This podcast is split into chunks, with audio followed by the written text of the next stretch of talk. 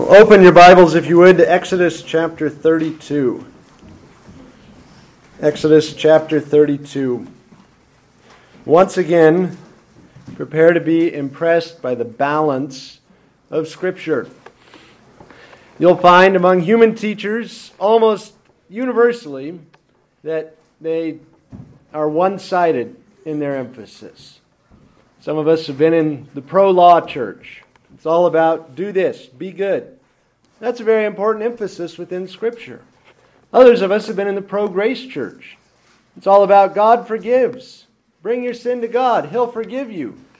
And the pro law people say, where's the emphasis on obedience? Where is the need to be like Jesus in this church? Scripture is never unbalanced. It's always perfectly balanced in its portrayal of the, every side of the reality of God, His Word, His ways. And that is abundantly clear in our passage tonight. Exodus 32, verse 25. Now, when Moses saw that the people were unrestrained, for Aaron had not restrained them to their shame among their enemies, then Moses stood in the entrance of the camp and said, Whoever is on the Lord's side, let him come to me. And all the sons of Levi gathered themselves together to him. And he said to them, Thus says the Lord, God of Israel, let every man put his sword on his side and go in and out from entrance to entrance throughout the camp. Let every man kill his brother, every man his companion, and every man his neighbor. So the sons of Levi did according to the word of Moses, and about 3,000 men of the people fell that day. Then Moses said, Consecrate yourselves today to the Lord, that he may bestow on you a blessing for this day. For every man is opposed his son and his brother. And it came to pass on the next day that Moses said to the people, You have sinned a great sin. So now I will go up to the Lord. Perhaps I can make atonement for your sin. Then Moses returned to the Lord and said, Oh, these people have sinned a great sin and have made for themselves a God of gold. Yet now, if you will, forgive their sin, but if not, I pray, blot me out of your book which you have written. And the Lord said to Moses, Whoever has sinned against me, I will blot him out of my book. Now therefore go, lead the people to the place of which I have spoken to you. Behold, my angel shall go before you. Nevertheless, in the day when I visit, I will visit punishment upon them for their sin. So the Lord smote the people because of what they did with the calf which Aaron made. Let's pray. Father, please quiet our minds, still us from distraction, and help us to focus on what your word has to say as we see the mediator who attacks sin and slays sinners unapologetically, but who also ascends the mount and begs forgiveness for these same people whom he attacked. Lord, we pray that you would show us the perfection of your Son, who is never one sided or unbalanced, who loves sinners, but who also disciplines sinners. Father, show us your mediator who has power of life, power of death, power of ordination, power to come into your presence and to crave pardon for your people, which you then grant. Show us yourself, we pray, in the name of Jesus, our risen Lord. Amen. So, in our text, as I just said, we see enough to satisfy the biggest pro law champion. Wow, look at that. These idolaters are slaughtered where they stand as the Levites walk through the camp, slashing heads off idolaters left and right. There's also enough to satisfy the biggest pro grace champion as Moses ascends the mountain and begs before God, please Forgive the people. Please. Uh, if you don't, blot me out of the book which you have written. Moses offers his own life in the place of the people whose lives he took on the previous day. The Bible is perfectly balanced. It emphasizes equally God's law and God's grace, the mediator's intercession and the mediator's discipline. So, what I hope to show you is that the mediator stands against sin and even kills sinners, but he also intercedes for sinners too. Well, you're probably familiar with the Enlightenment view that after this terrible wars of religion in the 17th century, Europeans decided that we were not going to fight wars of religion anymore. No doctrine is wrong enough to be worth killing for. So our Enlightenment friends told us. And therefore, wars of religion can be a thing of the past. Blasphemy, false worship, the state should have no categories for these things. Well, friends, Moses was from the Bronze Age. He hadn't heard those ideas. He would have found them ludicrous if he did hear them. More importantly, God didn't hear that message either at the time when this text was written or today. I'm not saying that the state should bring back the death penalty for idolatry. We've talked about this. Our state is not equipped to tell the difference between male and female. It certainly can't tell the difference between true and false worship. But in principle, the Lord believes that sin deserves death. The civil code of Israel mandates the death penalty for idolatry. When Moses says, Whoever is on the Lord's side, come to me, he's not asking for an extrajudicial killing. This is not a vigilante action. This is a righteous action on the part of the state as constituted in the tribes of Israel in the wilderness, where Moses calls out a posse, essentially, deputizes them on the spot, and says, The laws are being violated. We need some law enforcement officers who will put a stop to this idolatry. The idol was gone. Moses had already ground it up, at least in the way the narrative is told. Perhaps, of course, that part of this is out of order. But it seems that though the idol is gone, the sin lingers in the hearts of certain of the people. The rabbis have taught for a long time that when you drank the water with the golden calf burned within it, that would reveal where your heart was. And if it made you really sick, then it would be clear you were an idolater. And the Levites would come and kill the ones who were the sickest. Now, that's not in the text. Uh, it's a clever explanation on the part of the rabbis, largely taken from Numbers 5, where the woman suspected of unfaithfulness to her husband without evidence has to drink a certain potion made from the ink of the laws about infidelity. And if her thigh rots and her belly swells, then she's known to be guilty. So, based on analogy with that passage, perhaps drinking the golden calf produced a certain effect that made it clear who was to be killed. We don't know. We aren't sure how the Levites selected their targets. We'll talk more about that in a moment, how tiny a number of cases actually suffered the death penalty here. But before we get there, we should talk about the preface to this. Moses saw that the people were unrestrained, for Aaron had not restrained them. People can get out of control. Israel was unrestrained, and their leaders Aaron, left in charge, had failed to restrain them. This is well known. We call it the mob. In 20th century America, we had the lynch mob. In ancient Byzantium and today, we have sports mobs that riot and burn things when their team loses or when their team wins. Doesn't seem to matter. We have political mobs that go and attack buildings, right? We have Twitter mobs that gather and attack their enemies with angry words or publishing identifying information. There are even church mobs gather and run people out of various churches. My dad was in church one day in the hills of North Carolina. The preacher got up for the announcements before the service, and he began with, Well, the deacons have decided to run me out, but I'm going to run them out. Church mobs. People get out of control. And God is against that. Moses saw that they were unrestrained, and Moses said, We must do something about this. The people cannot be out of control, they must be restrained. And of course, Moses, as the de facto king or dictator, the, the top political leader, whatever you want to call him, in Israel, it's his responsibility more than anyone else's to make sure that the people are restrained. God is against chaos, and we should be too. And that means, of course, that we have to control ourselves. If you are, he who isolates himself seeks his own desire, if you want to be out of control, you try to find ways to get out of discipline, to not be under someone else's watchful eye. Moses would not allow Israel to do that, of course. And in Numbers 25, Phineas does the same thing. The couple goes into the tent, and Phineas says, I don't care. There's a tent there. Coming right in after him.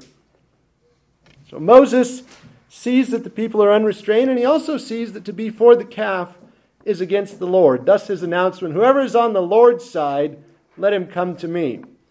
He doesn't say whoever is for order, whoever is for responsible government, whoever is for getting rid of golden calves. He says it's God or chaos. Whoever is on the Lord's side, come to me.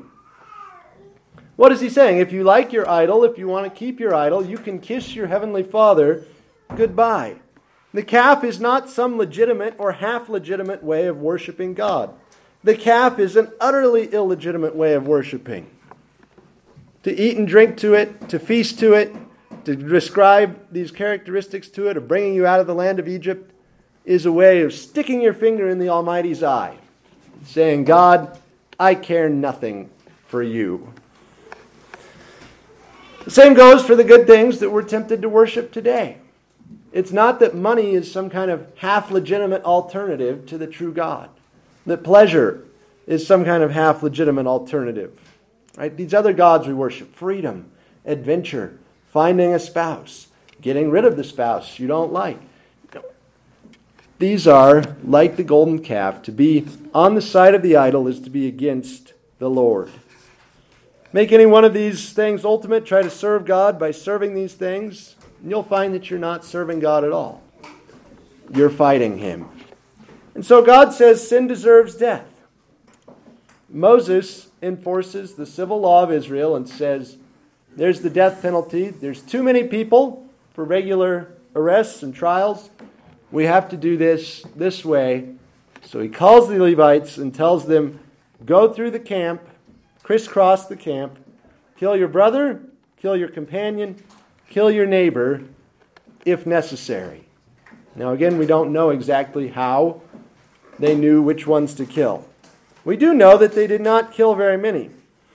There, it's unrecorded how many Levites there were. They were not numbered in the census. If you run a little statistical analysis on the numbers at the beginning of the book of Numbers, you'll find that the smallest of the 11 other tribes was Manasseh with 32,000 men. So if we posit that Levi is a major outlier and only 16,000 men, most of the Levites didn't kill anyone. Uh, less than a fifth of the Levites, at most, actually killed someone. And the ones who were killed, 3,000 men, that is half of 1% of the Israelite men, or less than a quarter of 1% of the entire adult population. There's not a lot of people killed in this action, but certainly enough to stop the idolatry. The sons of Levi did, 3,000 fell. The mediator inflicts the death penalty in a tiny number of cases. Jesus will not stand for your sin. That doesn't mean he routinely puts people to death to stop their sin. But it does happen. It has happened. It continues to happen. He won't put up with sin forever. He exercises discipline on us, and that can include the death penalty. I don't ever calculate, oh, the penalty for this sin is light enough that I think I can get away with it. That's perhaps what some of the Israelites thought as they danced before the golden calf. Little did they know that they would feel cold steel in their guts as the Levites did their grisly duty. So the mediator inflicts the death penalty. The mediator also exercises the power of ordination, as he tells the Levites, Consecrate yourselves to the Lord because of what you did. You were dedicated more to God than to family ties.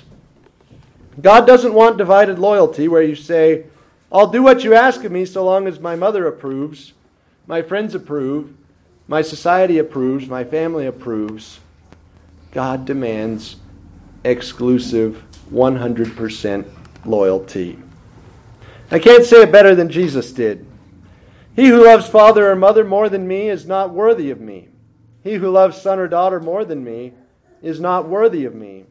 He who does not take his cross and follow after me is not worthy of me. He who finds his life will lose it, and he who loses his life for my sake will find it. To choose God over family brings God's blessing. These Levites were willing to execute the death penalty for idolatry that's mandated in Israel's civil code. You'll find among the servants of the state, there are many who are happy to do various bureaucratic jobs or even to exercise a certain amount of force, but who draw the line at the death penalty. Who will say, I'm not prepared to kill in the line of duty. I'm not sure I can do that. To kill in the line of duty takes a psychological and ethical toll on everyone who does it. Many people flat out refuse. These Levites did not. They were willing to enforce the laws of the land under the leadership of Moses according to the direct command of God. A situation may arise in which you have to decide between following God and having the approval of a member of your immediate family. Which will you choose? Right? Very rarely does God ask us to kill in the line of duty. Typically only happens for people who are working for the state soldiers, cops, executioners. This was a one off command that God gave in the aftermath of an extreme case of sin at the golden calf. The overarching command is not kill idolaters, but love God more than anything and anyone else.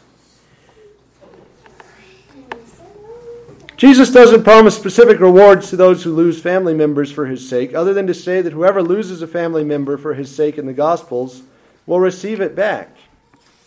Jesus said, Truly I say to you, there is no one who has left house or brothers or sisters or mother or father or children or farms for my sake and the gospel's, but that he shall receive a hundred times as much now in the present age houses and brothers and sisters and mothers and children and farms with persecutions, and in the age to come, eternal life. So the mediator wields this power the power of law, the power of life, the power of death law enforcement, the power of ordination. But the chapter does not end with verse 29, where the idolaters are killed and the Levites rewarded. Moses goes on to say, You have sinned a great sin. I will go to the Lord. Perhaps I can make atonement for your sin. The mediator seeks forgiveness for sinners. Again, as I said, we tend to get unbalanced. It's either one or the other, either discipline or grace. It's hard for us to understand and apply both simultaneously. But they're both here in the passage as Moses chastens the people for their sin, including the death penalty, and then turns around and begs the Lord to forgive them. The biblical approach is always to deal with the issues. Don't sweep it under the rug. Ask for forgiveness. Moses doesn't say, You have sinned a great sin, so let's see if we can get God to forget about it. He says, I will go to God and talk to him about this sin. We read earlier in the Westminster Confession men ought not to content themselves with a general repentance, but it is every man's duty to endeavor to repent of his particular sins particularly. And it adds in the larger catechism on the ninth commandment that thou shalt not bear false witness forbids hiding, excusing, or extenuating of sins when called to a free confession.